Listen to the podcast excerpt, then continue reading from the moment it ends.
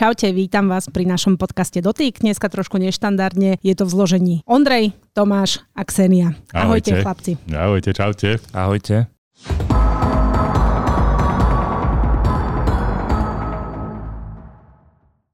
Ja začnem hneď prvou témou a to je, že práve dnes, to znamená 13. februára, oslavujeme 7 rokov, odkedy sme spustili našu stránku Tačideska. Ja mám takú otázku na vás, chlapci, že ako sa cítite v tejto firme po ja toľkých rokoch? Ja sa cítim dobre. Musím povedať, že som rád, že takéto niečo sme spolu vytvorili a myslím, že všetci, ktorí tu pracujeme, tak to robíme s láskou a to je vidno na tej stránke. Ešte rád by som povedal, že 13. februára pred 30 rokmi bol na Slovensku prvýkrát založený internet. No však práve to bol ten dátum, ktorý sme si vybrali, kedy to spojiť s takým výročím niečo špeciálneho z tohto sveta.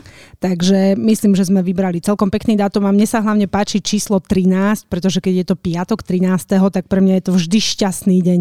Nikdy nie nešťastný. Tomáš, ty sa ako cítiš u nás v Tačite? Ja fantasticky, škoda, že tu nie sú aj iní chlapci, ktorí by za seba povedali, ale tak o, skúsim to možno zhrnúť za všetkých, že som rád, že sme taká slobodná firma, že vyznávame spoločné hodnoty a verím, že sa to odráža aj v tom, čo robíme a teším sa teda, že nám ľudia držali palce, držia palce a že tí, čo nám fandili, takže naplňame ich očakávania. Určite naplňame. Vidno to aj na, tých, na tej spätnej väzbe, ktorú dostávame od vás, od čitateľov, pod článkami.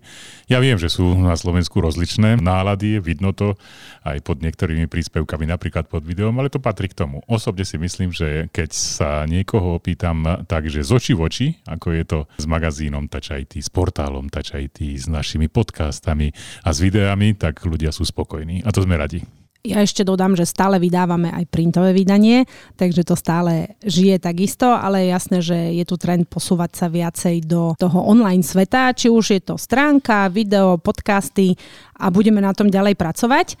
Ale dneska sme sa tu zišli Áno, 7 rokov je teda nejaký milník, ale my by sme sa, Ondrej, viacej chceli dozvedieť o tvojej ceste na Expo 2020, a takej netradičnej, pretože si išiel vládnym špeciálom, teda s nejakou asi aj vládnou delegáciou. Tomuto budú smerovať aj naše ďalšie otázky. Si na to pripravený? Absolútne, čakám na to. Chcem vám povedať, ako to tam naozaj bolo. Tomáš sa ma už pýtal, ako bolo, ja som ho odmietol s tým, však vypočuj si podcast a teraz si tu, budeš sa vám môcť naživo opýtať. Poď. No inak toto som presne spomínal Ondrejovi, že vieš čo, Ondrej, toto nie je normálne, aby sme si museli my tvoji zamestnanci takto akože až pri nahrávaniu podcastu, aby sme si vlastne vypočuli, že ako to tam bolo, alebo že si musíme zapnúť nejaké iné rádio, tak som rád, že to aj túto našim čitateľom a poslucháčom v tomto podcaste povieš, ako bolo. Mňa by zaujímalo, čo obnáša taká cesta vládnym špeciálom. Je to niečím vynimočné? No, jedným slovom, aby som ti odpovedal na tvoju otázku, zlatá komerčná linka. Pretože môžeš sa spolahnúť na termín odletu, termín príletu Kdežto v tomto prípade sa veľa vecí odvíja od toho, ako tá vládna delegácia, pokiaľ s tým letíš, s touto vládnou delegáciou sa zariadi. Všetko ide podľa nich. To znamená, síce dostaneš nejaký program, ale ten môže na míle byť vzdialený od toho, čo sa v reáli stane. Dostali sme teda taký rámcový program, čo budeme robiť a na letisku sme mali byť, na Bratislavskom letisku sme mali byť dve hodiny pred odletom, čo je teda podľa mňa veľmi rozšafná doba, povedzme, lebo tam nikoho nebolo. No, momentálna situácia je proste taká, že odletel ten vládny špeciál a bolo.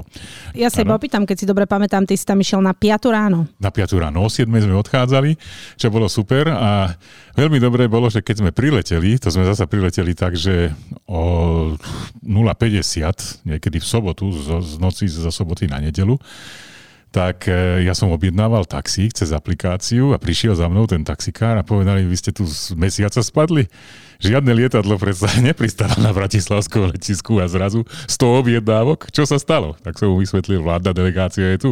Chodte taxíkov, tu je, tu je vaše rito. Opatrenia, čo sú pred letom, teda, že ťa kontrolujú a ja neviem, nejaké opatrenie kvôli korone a podobne, boli normálne ako pri štandardnom lete, alebo bolo to niečím iné?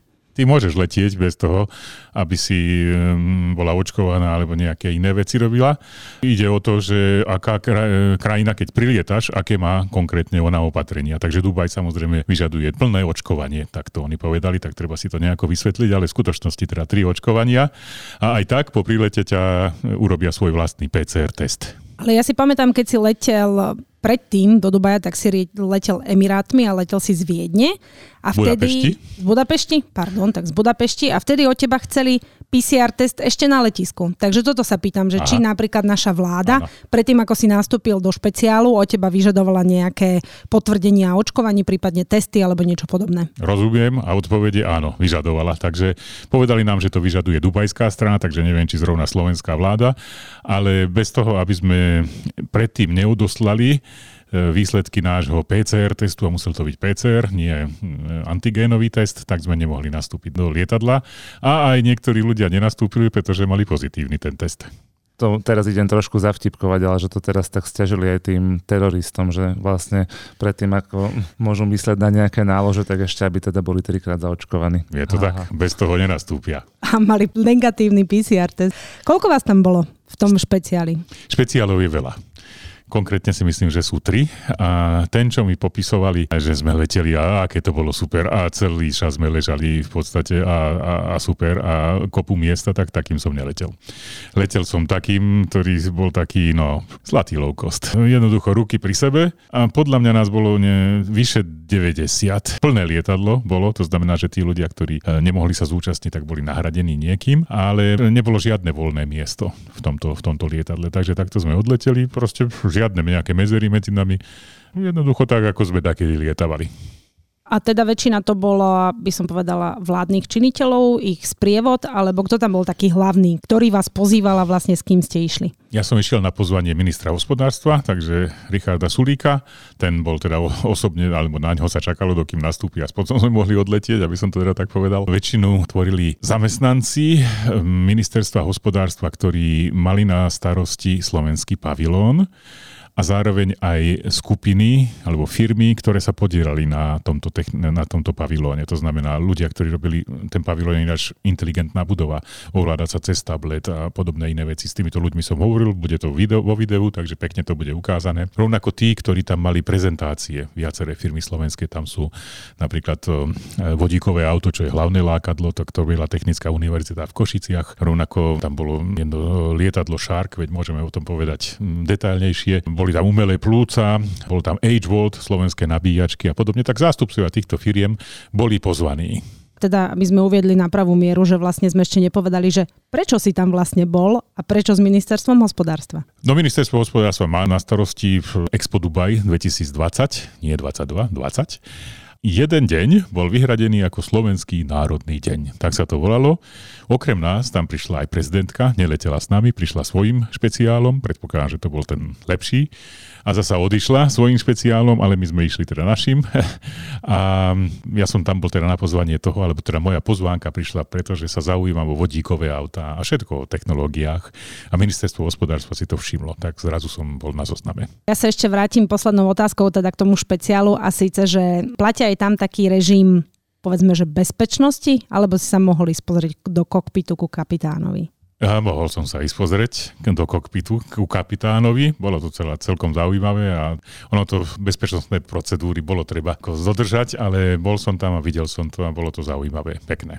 Čiže si vlastne dôveryhodný, keď ťa pustili ku kapitánovi. A bol to kapitán alebo kapitánka nebodaj? Kapitán to bol kapitán, ale osadenstvo, teda letušky boli dve dievčatá, nebol letušiak. Takže už sme v Dubaji a ideme na samotnú výstavu. Ešte PCR test sme museli teda absolvovať a tam tiež jeden z e, našich účastníkov bol odhalený ako pozitívny a ten bol, musel byť, musel proste ostať v karanténe takéto zákulisné informácie, ale povedzme možno posluchačom to, že čo to Expo 2020 je. Akože to sme možno zabudli, tak aby všetci vedeli, aj tí, čo nevedia. Povieme samozrejme. Veľká svetová výstava. Zaujímavé je, že teraz o tom každý hovorí o Dubaj Expo 2020. Aspoň mne sa to tak zdá. No. Možno, že nie všetci to tak chápu, ale proste táto výstava, lebo tých výstav je už mnoho, bolo takýchto XP, XPI, výstavy Expo. Ale neboli také na takom high štýle. Jednoducho nebolo to tak popularizované. Ďalšia výstava bude v Osake, no, kde si v Japonsku, bude v roku 2025, myslím, a tiež by mala byť taká akože super, že, sa, že tam budú jednotlivé krajiny. Ide o to, že jednotlivé krajiny tam ukazujú to, čo chcú ukázať ostatným. Aké sú tie krajiny, aké sú ich prírodné krásy, čo jedia a podobné iné veci. A sú tam také krajinky, čo by som ani nepovedal, že že tam budú napríklad Kosovo, Vatikán, Tadžikistán, no proste človek prechádza medzi ľuďmi, ktorých počul, že takéto niečo existovalo, ale že teraz vidí konkrétnych ľudí za tým, že teda tiež to má dve ruky a dve nohy. A jednoducho sú tu normálni ľudia a že čo si ponúkajú. A je to teda celkom zaujímavé vidieť tam proste zástupcov Bangladešu alebo iných, iných vecí a cítiť tam tú kultúru z tých jednotlivých krajín. Tá výstava je strašne dlhá, to je od októbra do 31. marca, takže ešte ak niekto chce teraz odletieť, letieť, tak radím s Emirátmi. Letie z Viedne, dá sa kúpiť relatívne lacná letenka a súčasťou letenky je aj vstupenka na Expo 2020. Priamo z letiska vedie metro, ktoré končí na výstavisku. V Dubaji je všetko ďaleko. To je niečo ako Las Vegas, ale trocha väčšie, dalo by sa povedať. Aj keď to vyzerá, že je to jeden strip na jednom slíži, všetko je strašne ďaleko. Tá cesta metrom z letiska na výstavisko je 1,5 hodiny. Toto sú tie zaujímavé informácie, čo si myslím, že ľudia potrebujú vedieť. To som sa aj pýtal ja teda teba, že či to je pre mňa dostupné vlastne, takže už mám návod, ako sa tam dostať, keby som mal záujem. Celkom by ma zaujímalo, koľko tam stojí vstupné napríklad. Vychádza to, myslím si, že na nejakých 24 eur je tá vstupenka jednodenná, ale ja som to neplatil, lebo som mal novinársky vstup, už predtým som si to vybavil a teraz som mal zadarmo, ale ako vravím, že keď letíš Emirátmi, tak to nebudeš riešiť, lebo sa tam vieš relatívne dostať. Zaujímavé je, že e, v Dubaji je 100% zaočkovanosť. Oni to neriešia nejako v rámci Dubaja ako mesta, dalo by sa povedať, tú zaočkovanosť, ale na výstave chcú od teba e, to, že si ukázal ten Green Pass, ako u nás je, to úplne uznávali tie európske naše certifikáty OK. To si vošiel dovnútra, každú tášku prezreli a pomerne dosť detailne, takže niečo ako keď ješ na letisko. To všetko funguje a je tam kopa ľudí. To musím povedať, že sú tam dlhočizné rady. Najlepšie pavilóny sú tak, že čakáš na vstup, no 40 minút môže byť. Poznáš ma, že som nečakal. Povedzme, že bežný Slovák pozná, čo neopustí hranice Slovenska, najvyššie, najväčšie výstavisko Incheba. Hej? Mm. Tak neviem si teda predstaviť, to expo, je, to expo je akože uzavretý komplex budov, alebo ako to vyzerá? Pekná otázka. V Dubaji je kopu miesta, toto je v púšti. Všetko v Dubaji je púšť, ale je to zmenené na niečo iného. Toto je mimo mesta postavený komplex budov, ktoré neskôr budú používané ako biznis centrum alebo niečo podobné. Jednoducho bude to ďalej používané. Tam dubajská vláda postavila také prefabrikované budovy, jedna z nich je aj slovenský pavilón tie krajiny, ktoré chceli podľa vlastného architektonického návrhu postaviť niečo, čo ich charakterizuje, a to sú tie veľké budovy, tie si proste postavili to bolo obrovské stavenisko predtým, ako sa otvorila táto výstava. Oni majú povinnosť po skončení expa všetko rozobrať a všetko zobrať preč. Tam ostanú prázdne budovy, ak si to postavili sami. My sme si nepostavili nič sami, my si prenajímame od Dubaja našu budovu, ktorá zvonka vyzerá, no, to je činžák, nič zaujímavé. Ale znútra to vyzerá dosť zaujímavo. Nič nepotrebujeme my rozoberať, odídeme, hotovo, vybavené. Takže išli ste tam kvôli slovenskému dňu. Je Čo to, to vlastne je? Ako to prebieha a je to niečo výnimočné, alebo každá krajina, ktorá tam vystavuje, má takýto svoj deň, čiže prebieha to len v slovenskom pavilóne, alebo je tam aj nejaká špeciálna plocha. A predpokladám, že asi práve kvôli tomuto slovenskému dňu tam potom prišla aj pani prezidentka. Presne. Veľa si toho povedala, ako to naozaj je. Takže myslím si, toto neviem isto, ale myslím si, že každá krajina, ktorá tam vystavuje, má svoj deň. Ale nehovorím, že každý deň je výstava niekoho. Tak, takto by som to povedal. Počet krajín je menší ako počet výstavných dní. Asi každá krajina má svoj deň, ale sú niektoré, ktoré sa viacej oslavujú a niektoré, ktoré sú menej.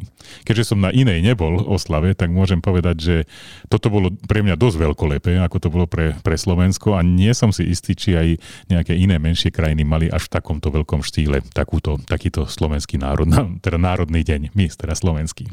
Ako to prebieha? Od rána od 9. to bol program, museli sme tam byť už pred 8. Taký zaujímavý pojem tam existuje, že protokol protokol je vec, teda v technickom význame je to niečo iné, ale tu protokol znamená, ako budem oblečený, kde budem e, sa nachádzať, čo budem robiť a kedy stade odídem. Takže bolo treba dodržiavať protokol, to bol proste zákon svetí, ktorý som musel dodržiavať. Toto podľa mňa funguje vlastne aj diplomatický protokol, ale sú to presne tieto veci, ktoré Áno. treba dodržiavať. Mám z toho skúšku za jedna. Výborne. Ty ma poznáš, že e, moje udržiavanie protokolu, no, že to, nie som teda celkom človek, ktorý by chcel žiť v protokoloch, ale dobre, urobím to. Takže boli sme tam no proste dostatočne veľkým predstihom. O 9. hodine prišla prezidentka. Pri prišla z budovy, kde už bola privítaná dubajským vládnym zastúpením. Prešla, nikdy neve, nikto nevedel, že kde sa tá prezidentka bude nachádzať. Z dôvodu bezpečnosti nám proste nepovedali, kde býva, kedy príde, skade pôjde, aby sme si pripravili fotoaparáty alebo niečo podobné. Všetko bolo utajené. To je tiež súčasť protokolu, bezpečnostného protokolu. Prišla, mala prejav, predtým mal prejav kto si z, z dubajskej vlády, to neviem kto bol. Ona mala prejav v angličtine a bolo to teda v takom ako zaujímavom štýle, ale bolo to tak do 15 minút hotové. Potom bola prezentácia našej kultúry, takže sluk a podobné iné veci, vystúpenie a bolo to celkom dobré. Toto sa všetko odohrávalo nie na slovenskom pavilóne, ale na centrálnom námestí, ktoré sa volá Al-Wasl taký zvláštny názov, no ale proste je to taká kupola, pekne podsvietená, um, také centrálne miesto, kde sa zbiehajú všetky cesty, ktoré vedú v rámci tohto výstaviska. To výstavisko má tri také veľké moduly. Jedno z toho je mobility, jedno je udržateľnosť a jedno je, už neviem čo, ale myslím, že niečo ako vízie do budúcna, niečo takého. My sme v tej časti mobility. Odtiaľ, keď sa to všetko uskutoční na tom námestí Alvasl, tak bolo možné prejsť a my sme aj teda prešli do toho slovenského pavilónu, kde bola oficiálna prehliadka tohto nášho pavilónu. Má Slovensko čím zaujať v tom pavilóne, či sú to len brinzové halušky? Brinzové halušky sú, ale keďže Dubaj je moslimská krajina, to treba vedieť, aj keď veľmi liberálna, ale stále moslimská, takže bravčová slanina EE. To nie, ani náhodou, to by mohol byť teda vážny problém. Takže alternatíva bola jelenia slanina. Nebola zlá, nebolo to tofu našťastie, takže OK. Varičom, kuchárom bol počas dňa Jaro Židek a vedel dobre, napriek tomu, že je to Čech, tak vedel dobre urobiť po slovensky brinzové halušky. No Brinzu ja mám brinzové, brinzové halušky tak najradšej s prismaženou cibulkou. Nemusí mať ani oškvarky a už bravčové vôbec nie, Hej. ale ani jelenie, ale tá cibulka je tam podľa mňa Hej. takisto skvelá, takže Hej. s týmto by som v Dubaji pochodila. Určite áno. Ale zase sú tam také obmedzenia, čo by sa teba zasa až tak veľmi na rozdiel odo mňa nedotkli, že s tým alkoholom zasa až tak nejako veľmi nie sú kamaráti. Takže akože popíjanie na, na verejnosti s tým, že a, tak povediac, je jasné, že máš vypité, tak toto sa nedá v Dubaji robiť. Nepomôže ani papierový sáčok ako v Amerike? Osobne si myslím, že Dubaj je dosť liberálny na to, že by to pravdepodobne nebol problém, ale v iných susedných emirátoch napríklad by to bolo na, tak na uväznenie. Presunuli sme sa vlastne z toho hlavného námestia ku nám do reštaurácie. Hovorí, že slovenské halušky boli, navaril ich český šéf-kuchár Židek a potom to skončilo, alebo to nejako pokračovalo po prehliadke toho nášho stánku? No toho Žideka som sa ešte, teda si to povedal, český kuchár, tak som sa ho špeciálne pýtal na to, lebo poznáš ma, že ja kuchár, to vždycky sme kamaráti. A tak by som povedal, nikdy never e, chudému kuchárovi. Takže Jarovi Židekovi sa dá veriť, lebo je proste evidentne jasné, že navarí dobre. Takže sme nadviazali takúto spoluprácu, už predtým som ho videl, kde si pre mňa varil, no pre mňa, bol som súčasťou skupiny, pre, pre ktorú varil, tak by som to povedal. A on už pozná všetky slovenské výrazy, takže už vie, čo je chrbát a nie záda už vie, že ako sa jednotlivé slovenské potraviny volajú. No proste je to taký, on síce hovorí po česky, ale so slovenskými výrazmi. Taká ma zaujímalo, že kde pri brinzových haluškách ste používali slovo záda, alebo Nie, to, to, to, to bola súčasť, no proste je, je, je, jelení chrbát, alebo ja už neviem, čo tam Aha, spomínal, okay. tak tam povedal, že už vie, že to záda, že to nikto nebude rozumieť po slovensky. Program teda pokračoval ďalej, takže obed bol a pokračovali sme ďalej s tým, že večer bol na jednom námestí, ktoré sa volalo, že Jubilii, to je taký amfiteáter. Tak tam bol veľký program s tým, že bol tam aj Sluk, e, bol tam Kiršnerová. Jednoducho e, prišli tam ľudia zo Slovenska a urobili veľký program. Bolo to v angličtine, miešané so slovenčinou a bolo to veľkolepé. A videl som, že tam bolo narváno v tom amfiteátri. Čiže ľuďom sa páčilo. Ja, sa mi to páčilo. Ja by som to takto povedal. Keď boli tie vystúpenia dievčat zo sluku a oni tam predvádzali tie dvíhačky, tak to v tej moslimskej krajine budilo celkom zaujímavé pohľady. To sa mi veľmi páčilo a to sa mi zdalo, že zrovna preto tam prišli. Čiže bolo tam niečo také, že hú, ha, alebo výskali tam, alebo a, ako otvárali to ústa, tak by som Otvárali povedal. ústa, okay. Dobre, ale vráťme sa späť do toho nášho pavilónu. Moja otázka vtedy znela, že či má Slovensko zaujať aj niečím iným ako brinzovými haluškami. Samozrejme, bolo to také nadnesené. Čiže čo tam my ako Slováci prezentujeme svetu?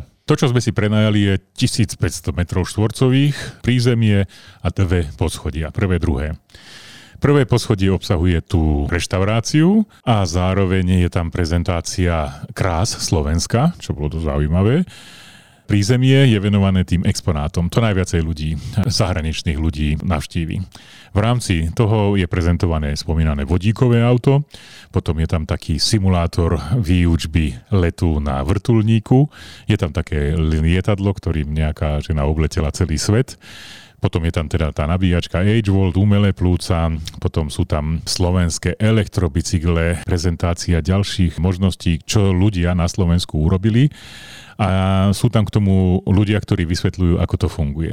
Najviacej sa Dubajčanom, no Dubajčanom neviem, ale proste ľudia, tak to by som povedal, ľuďom z arabského sveta páčilo na tom prvom poschodí, kde boli prezentované tie krásy Slovenska. Tam bol Beckov, Bojnice, takéto rozličné veci, ktoré, vysoké Tatry, ktoré pekne vyzerali. Ešte Piešťany by mohli poznať. Aj Piešťany tam boli. Myslím, že tam boli aj Piešťany. No proste pekné veci povyberané a dobre to bolo urobené po stránke kvality, že to bolo e, s takými projektormi nasvietené a mm, fungovalo to dobre. E, ja som sa pýtal jedného z miestnych obyvateľov, čo sa mu najviacej páči a mu sa povedal, e, povedal mi, že 4-ročné obdobia, ktoré tam vidí.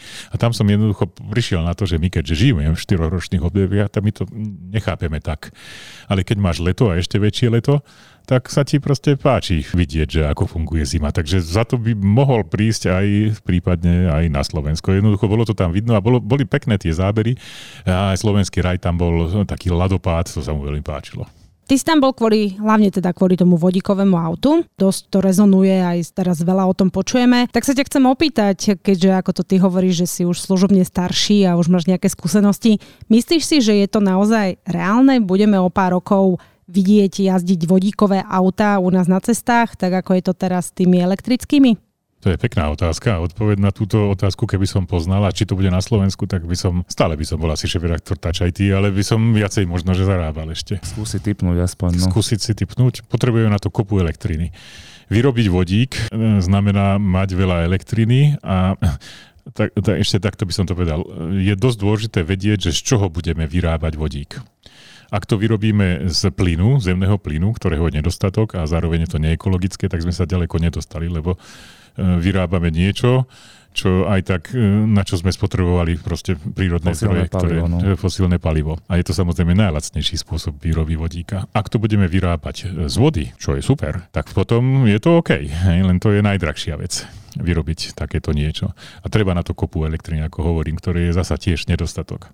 O vodíkové autá sa mnoho ľudí teraz zaujíma, tak by som to povedal, že vodíkový pohon nemá až taký divoký význam pre osobné autá, ako to ľudia vnímajú pohľadom na to, ako vyzerá to osobné auto a že je to v podstate Ferrari alebo proste také športové auto, alebo my sme mali tú Toyota Mirai, tak pekne to vyzeralo, OK.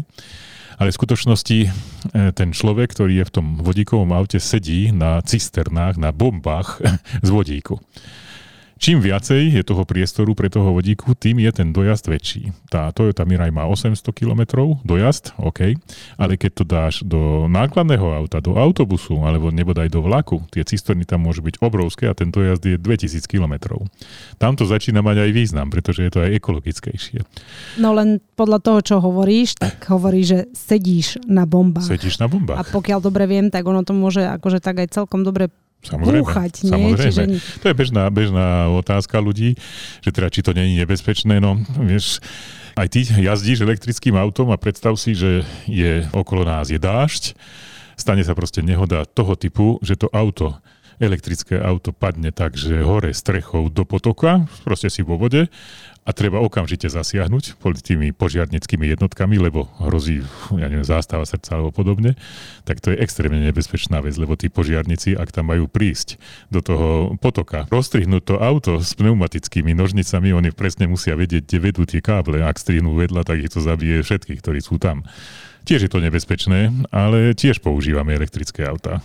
OK, dobre, no tak ja to skúsim trochu odľahčiť, že keď sa dostaneme k tým vodíkovým autám, Akej farby si myslíš, že budú mať špz To je veľmi dobrá otázka, pretože um, existuje taká organizácia, ktorá sa volá, no dobre to vyslovím teraz, CIA, Slovenská inovačná a energetická agentúra, každý to podľa mňa povie CIA, tak táto má už zakúpené dve vodíkové autá, ktoré bude ukazovať v rámci roadshow, ktoré bude na Slovensku. A majú samozrejme biele normálne biele značky, pretože oni nie sú elektrické auto.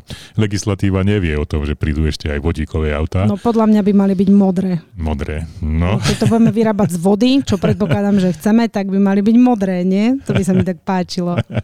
No ale späť tvojej otázke teda, že ako je to nebezpečné. No samozrejme, že je tam ten prvok nebezpečnosti. To, čo som sa ja pýtal, tak to funguje tak, že v prípade, že dojde eh, k roztrhnutiu tých cisternien, lebo na to si vlastne upozornila, tak údajne je to tak, že ten plyn veľmi rýchlo vyfuší hore na to auto a tam vybuchne a tebe sa nič nestane. Ale osobne som súčasťou takéhoto crash testu nebol, takže neviem to posúdiť, či to naozaj tak bude fungovať. No na toto sa spoliehať, to si ešte chvíľu rozmyslím, či sadnem do vodíkového auta. To je teda jeden z ťahuňov tej prezentácie Slovenska v tom pavilóne. Čo je za cieľ vlastne toho mhm. pavilónu, respektíve prečo sme my ako Slováci sa zúčastnili tej výstavy? Má to priniesť nejakých investor, mhm. investorov na Slovensko alebo len nejaké zvýšiť povedomie povedomie. Osobne si myslím, že to má prezentovať to, že Slovensko existuje a to sme urobili. Prezentujeme sa, no, Pravdepodobne by sme chceli byť takou krajinou, ale momentálne z môjho pohľadu nie sme. Technologická veľmoc. A taká, ktorá, sa, ktorá je v popredí toho vodíkového pohonu. Ja osobne viem, že to tak nie je. Ale mohlo by byť, keby sme sa posnažili. To, čo som pochopil, je, že nechceli sme sa, tí ľudia, ktorí rozhodovali o tom, ako bude vyzerať slovenský pavilon, si povedali, Valašiek bolo dosť nebudeme ukazovať brinzu a nebudeme ukazovať národné krásy typu nejaký opasok od Janošíka, ale ukážeme sa ako technologická veľmoc a do, do tohto investovali. Preto tam nie sú tie slovenské vína, preto tam nie je slovenské pivo, ani slovenské minerálky, pretože znamená to zalistovať to, no poviem to po slovensky, uviezť do obehu do Dubajsk, na dubajský trh niečo, čo je použité počas celej výstavy a potom už nie, ale zaplatíš za to certifikáty a všetko okolo toho a dobre, budeš tam mať nakoniec nejaké slovenské vína niekto si možno, že spomenie, že pil víno, ktoré je super a je zo Slovenska a potrebuje ho nevyhnutne kúpiť. Takto sme nešli. Chceli sme ukázať, že je tu tá snaha urobiť z nás technologickú krajinu, ktorá niečo vie urobiť. My sme v skutočnosti, tá Technická univerzita v Košiciach naozaj má patent na to, ako urobiť nový typ vodíkového auta. To, čo si sa ty pýtala, Ksenia, tak tam je problém v tom, že tie nádrže, tie cisterny, čo ťa tak ako zaujalo a zneistilo, musia byť natlakované, fakt natlakované pod veľkým tlakom 800 barov. To, čo urobili ľudia z Technickej univerzity v Košiciach je, že oni to vedia urobiť pod nízkym tlakom pomocou istej špeciálnej zliatiny a to dáva výrazne zlacnenie celého toho procesu. A na toto majú patent, celosvetový patent a my to ukazovali. Jeden z tých exponátov bol totiž to vodíkový autobus, to som vám ešte nespomínal. Vodíkový autobus bol vystavený, keďže mal naozaj vodík natankovaný a načerpaný a bol reálne schopný jazdy, tak on bol pred výstaviskom. Málo kto si ho všibol, lebo bol postavený tam, kde ostatné autobusy, mal obrovský slovenský znak na sebe a v angličtine je napísané, že prvý vodíkový autobus a podobne a bol slovenskej výroby, no slovenskej úpravy a mal túto formu úpravy na ten nízkotlakový systém. Bol som v ňom, bol som s tými ľuďmi, ktorí tam pracovali, všetci sú nadšení a, a zapálení pre toto. Akurát, že na ten spomínaný showroom by malo dojsť k tomu, že tento autobus slovenská vláda od tej firmy, ktorá ho vyrába, odkúpi a ukáže ho a všimnú si to aj zahraniční podnikatelia a budú výskať šťastím, že aj takéto niečo existuje. No ja si osobne myslím, že v podstate bolo dobré, že sme začali ukazovať takéto technológie, ktoré tu máme, pretože sa o tom dozvedeli aj ľudia na Slovensku, ktorí podľa mňa o tom nevedeli, napríklad o tom, že tá Technická univerzita má celosvetový patent. A je to podľa mňa dobrá forma na to, aby sme prilákali nejakých mladých vedcov, ktorí chcú toto ďalej skúmať a povedali im, že áno, Máme tu síce krásnu prírodu, máme skvelé brinzové halušky, to už nás všetci poznajú. V Piešťanoch e, je výborné, sú kúpele na pohybové ústrojenstvo, ale my tu chceme mladé mozgy, ktoré budú rozvíjať ďalej aj tieto technológie. Takže toto sa mi páči. A my máme ešte podľa mňa takú jednu raritu ako taká malá krajina a síce, že máme nie prezidenta, ale prezidentku. Celkom mladú prezidentku, keď to tak poviem. Takže ja by som sa ťa chcela ešte opýtať, že Aký dojem zanechalo toto, že tam prišla v podstate žena ešte relatívne mladá na to, že je to hlava štátu? Predsa len tie e, arabské štáty podľa mňa majú trošku iný vzťah k tým ženám. Ako to prijali? Ako by si zhodnotil celé to jej vystúpenie? Či nám to pomohlo? Asi nám to neuškodilo. Ako si to ty vnímal? No, toto je ťažká otázka, pretože to, čo poviem, môže byť predmetom nejakej politického náletu na našu stránku, ale poviem to, ako to naozaj bolo. Prezidentka zanechala výborný dojem a hovorili mi to napríklad v Českom pavilóne, že fúha, chlape, to máte dobrú prezidentku. No a všimli si to nie len teda v Čechách, kde sa dalo tak dobre ako porozprávať, lebo to, to bratstvo stále funguje, ale počul som to aj počas toho, toho slovenského národného dňa, že to bolo teda akože bolo to niečo neštandardné, lebo politik bežne takto nevyzerá, nevyzerá tak, ako vyzerá naša prezidentka. Rovnako som si potom pozeral aj fotografie, ktoré sú oficiálne z tejto výstavy, keď som pripravoval článok.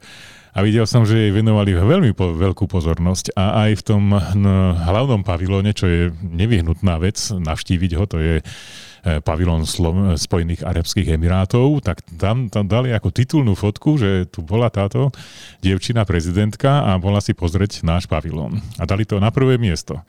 Takže mm, je jasné, že dobre vyzerá a že zanechala veľmi dobrý dojem. Ja som s ním hovoril ako v rámci toho, že sme boli ako novinári, sme mohli mať nejaké otázky, takže ja som sa pýtal na nejaké vodíkové auto, že ako by to ona zobrala odpovedala toho typu, že ona je za všetko, čo je ekologické, ale ako by som to povedal, aj ona musí dodržiavať nejaký protokol a ona si celkom tak nemôže vybrať, že aké auto ona bude používať, lebo existuje nejaký úrad na ochranu ústavných činiteľov, teraz som to dobre povedal, to je komplikovaná skratka, tak oni predpisujú, že aké to auto má, má byť. A ono to nemôže byť také, že na Slovensku nemáme žiadnu čerpačku a to je OK, to bude auto pre prezidentku, ktoré nebude zrazu môcť na, načerpať kde si v Košiciach, aby sa vedela dostať na konkrétne miesto. A rovnako tak musí splňovať isté parametre, čo sa týka kufra, tak aby ona mohla mať so sebou mobiliár, ktorý musí nevyhnutne mať, ak by sa čosi stalo. Takže mm, zhruba takto by to nejako povedala, že OK, ale ešte nie je ten správny čas, ale zanechala dosť dobrý dojem. A musím povedať, že aj po tej stránke hodnotenia ako toho ľudského potenciálu to bolo veľmi príjemné. Hej, veď asi ten dojem nezanechala len na základe toho, že dobre vyzerá, to všetci vieme. Mňa by ešte zaujímalo, že koľko nás takáto výstava alebo takáto prezentácia bude stať. Kto to neviem. platí vlastne? Toto neviem, Tomáš, ale viem, že, lebo som sa troška o, tom, o to zaujímal, tak najprv sme mali mať taký ten pavilón, ktorý my si sami postavíme a potom ho zase zbalíme a odnesieme preč a bude to proste na tej hlavnej ulici a nebude to treba hľadať. A vtedy eh, by, to, vtedy by sme zaplatili 5 krát toľko, ako sme zaplatili teraz, ale že koľko sme zaplatili, to neviem. To, takúto informáciu nemám. To je taká hádanka, že to si musíš dosadiť a niečo vyrátaš. Jak si rozprával o tej prezidentke, tak taká otázka osobná, že menil by si? Chcel by si byť predstaviteľom štátu? Oha, tak ja som zažil s ňou 3 štvrte dňa. Minimálne z môjho pohľadu to žije tak, že čaká sa na nejaké veci, ktoré neprichádzajú a potom, keď prídu, tak sa stanú veľmi rýchlo a treba sa ich zúčastniť. Neviem, ako ona môže tak systematicky v takomto nejakom napätí žiť a proste sledujú všetci, bolo to jasne vidno, že každý ju sledoval, tam na každom slove záležalo a podobne, takže neviem, čo by som ja získal tým, že by som sa stal takýmto prezidentom alebo niečím podobným. Musel by som byť vyfešákovaný. A asi by mi to nepasovalo. Ja som rád tam, kde som, takže som pokrývač udalostí, hlavne technologických udalostí. Ja som ten človek, ktorý vláči za sebou kupu foťákov a kamier a podobné iných viec, vecí a to by som nemohol robiť. To teraz neznamená, že ťa budeme nominovať na prezidenta, ale vieš, to tak vždycky býva, že teda, že si tak povie, že wow, to prezidentka ju všade vyvážajú, ona si môže povedať to, ona si môže povedať hento, ona tamto, len podľa mňa to v realite tak nie je a ona v podstate musí nasledovať, jak si povedal, nejaký protokol, nejaký časový harmonogram, všetko sedí na minútu, nemôže sa niekde pohnúť bez nejakého dozoru a bez tých bezpečnostných opatrení, takže ono to až tak taká sranda nebude. Videl si pani prezidentku jesť? Áno, videl som ju jesť, hej. Áno, myslím, že, že skúsila tie brinzové halušky. A to, čo si hovorila, vieš, tak by som povedal, je to zlatá klietka. Akože OK, dobre, máš zabezpečené to, že prídeš do Dubaja svojim vládnym špeciálom a sa odídeš ale si zviazaná tým protokolom. Veľmi dôležité je, čo povieš, pretože sa odvíja od toho sled ďalších udalostí. To by som určite by som to nemenil. A o tebe je známe, že ty si taký jedák, že tak rád vychutnávaš špeciality tak, tak. aj iných krajín a ochutnal si tam na tej výstave aj niečo iné ako brinzové halušky? Samotná výstava je taká, že tam sú mm, dubajské ceny, tak by som to povedal, takže mm. treba počítať s tým, že napríklad pivo na slovenskom pavilóne vás vyjde na 13 eur, takže treba s tým počítať. A rovnako aj tie brincové halušky sú proste okolo 20, takže ak si chce človek niečo dať takéto priamo, že z toho Tadžikistanu alebo kde si z Tramtárie, tak treba počítať s týmito cenami. To, čo som ja jedol, bol ten slovenský pavilón, lebo tam to mi tak najviacej chutilo. A potom v meste Dubaj. Takže tam som jedol základ arabskej kuchyne je humus a pita, takže OK, to som si vždycky dal. A potom som mal vec, ktorá sa volá, že falafel a to bolo super. To sa mi veľmi chutilo a zaplatil som za to 10 eur, čo teda na dubajskej pomery je veľmi dobré a ešte aj s nápojom. Ešte som si aj ruku podal miestnym teda majiteľom danej rybárskej chajdy, alebo čo to bolo.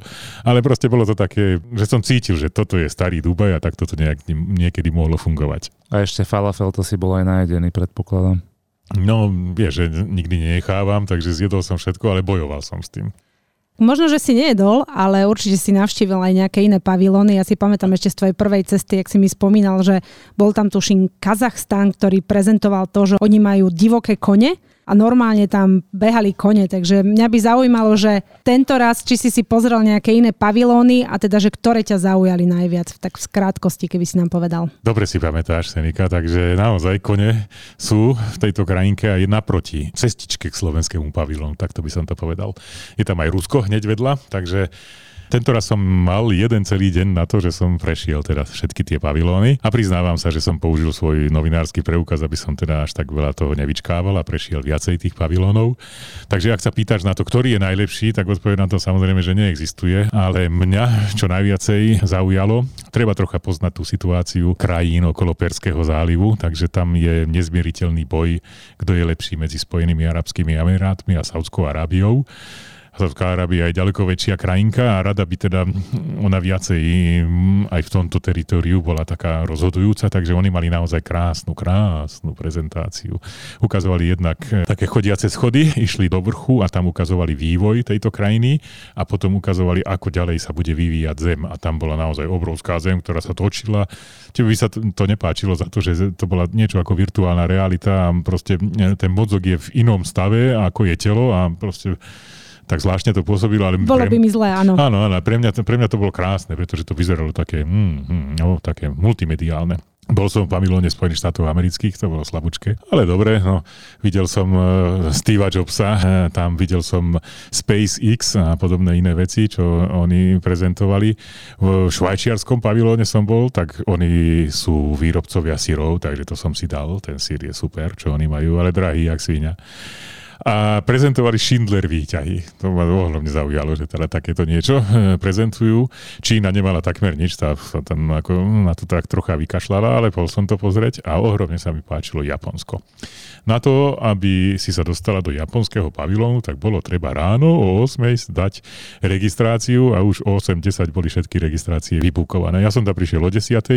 nepoznajúc tento systém, ale zamával som tým novinárskym preukazom a koho si som presvedčil teda, že len na mňa čakali, aby som mohol urobiť tú prezentáciu japonského pavilónu a bol som tam vo vnútri. A bolo to dobre urobené, takže ukazovali vývoj tejto krajinky pomocou projektorov a celú scénu premietali na padajúcu vodu. Vyzeralo to fakt krásne. A ešte som sa aj nadýchal vody, čo v Dubaji, vodnej páry, čo v Dubaji je veľmi osviežujúce, lebo v každom prípade je to púšť. Ja mám na teba otázku, ktorú aj ty rád používaš pri rôznych interviu. A síce, ak by si mal vybrať tri veci, ktoré ťa najviac zaujali pri tejto tvojej ceste do Dubaja na Expo 2020, ktoré by to boli? Mám sekundu na rozmýšlenie.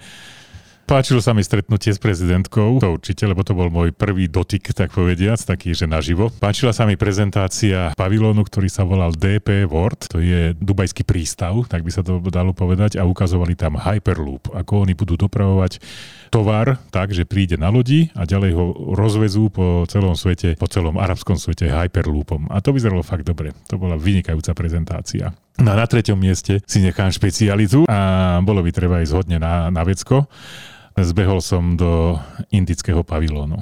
Na to nezabudnem, ako vyzeral ten záchod. Akože vyzeral to super, všetko, OK, ale bol takého tureckého typu, a musím povedať, že keďže už e, veci nestrpeli ďalší odklad, tak som ho musel použiť.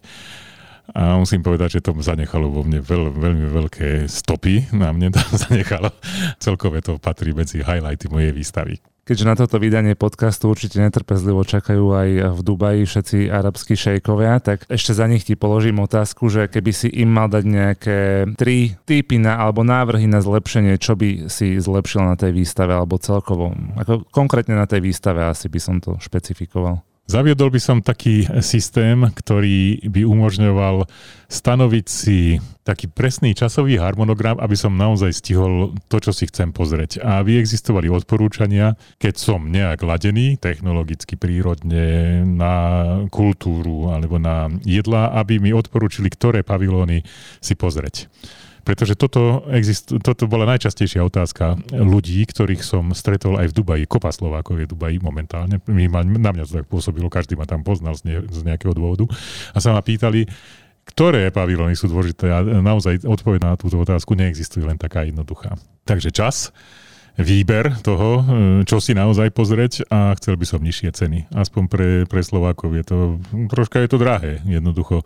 Najesť sa tam a ubytovať sa tam, je to, podľa mňa je to na iné pomery robené. To, že tam človek odletí a že príde zadarmo na výstavu, OK. Lístok na, na metro stojí 2 eurá a aj ten let Emirátmi sa dá relatívne v akcii vychytať, ale samotný pobyt v Dubaji nie je lacný. Čiže najlepšie ráno odletieť, pozrieť si výstavu, prípadne prespať na čierno v niektorom z pavilónov a vrátiť sa druhý deň letom rovno z výstaviska na letisko späť. Lepeniak, rezeň. No, ja som to v skutočnosti z tej Budapešti tak robil. To znamená, že večer okolo 21.30 sa, sa odletí z Budapešti, ráno pre, pre je človek v Dubaji, prejde všetkými kontrolami, o 10. otvárajú výstavisko a 23.30 večer e, ide naspäť ten, ten let do Budapešti. Takže realizácia sa to dá, ale je to teda zabíjacká cesta.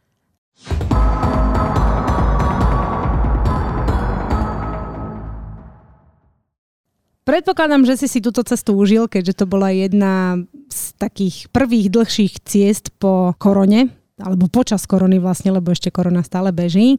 Ja sa teším, že si tam bol, že si nám mohol priniesť tieto svoje zážitky, postrehy a spomínal si, že si nahrával aj video. Predpokladám, že z toho existuje aj článok, tak keby si nám mohol povedať, že keď toto ľudí zaujalo, že kde by si to mohli napríklad pozrieť aj v obraze, prípadne niečo viacej prečítať. No video zatiaľ len čaká na to, lebo teraz sme finišovali print, takže v printe bude pekná reportáž z tejto akcie s tým, že som si dal dôraz jednak na ten slovenský pavilon a takisto aj na celú výstavu a pokryl som to obrázkami, takže to je tak celkom pekné. No a video čaká na to, aby uvidelo svetlo sveta, ale uvidí, slubujem. Takže budete vidieť, ako to naozaj funguje. Mal som zaujímavé zábery takmer zo všetkého, takže bude sa to dať pekne pozrieť. Video bude existovať do konca februára. No a keďže internet je mocný čarodej, tak my to doplníme aj do popisu podcastu, čiže ak to hľadáte teraz v čase vydania podcastu, tak tam ešte asi link neuvidíte, ale potom ho tam doplníme. Ale podľa mňa stačí sledovať naše stránky a takisto aj náš YouTube kanál a pokiaľ máte nejaké otázky, tak nám ich môžete písať na redakcia zavinač tačit.sk. Ondrej, ja ti ďakujem za túto vyčerpávajúcu a osviežujúcu hlavne reportáž z Expo 2020. Tešíme sa na to Expo 2025, keď pôjdeš do Japonska a verím, že aj tam bude Slovensko prezentovať výborné veci. A možno, že sa tam pozrieme aj celá redakcia. Čo vy na to, chlapci? To, tak ja som za. Urobíme také niečo.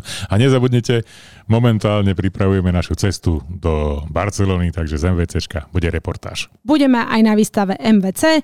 Ja vám týmto ďakujem za to, že ste si podcast vypočuli. Pozdravujeme vás od mikrofónu Ksenia. Ahojte. Ondrej, čaute. Tomáš, čaute.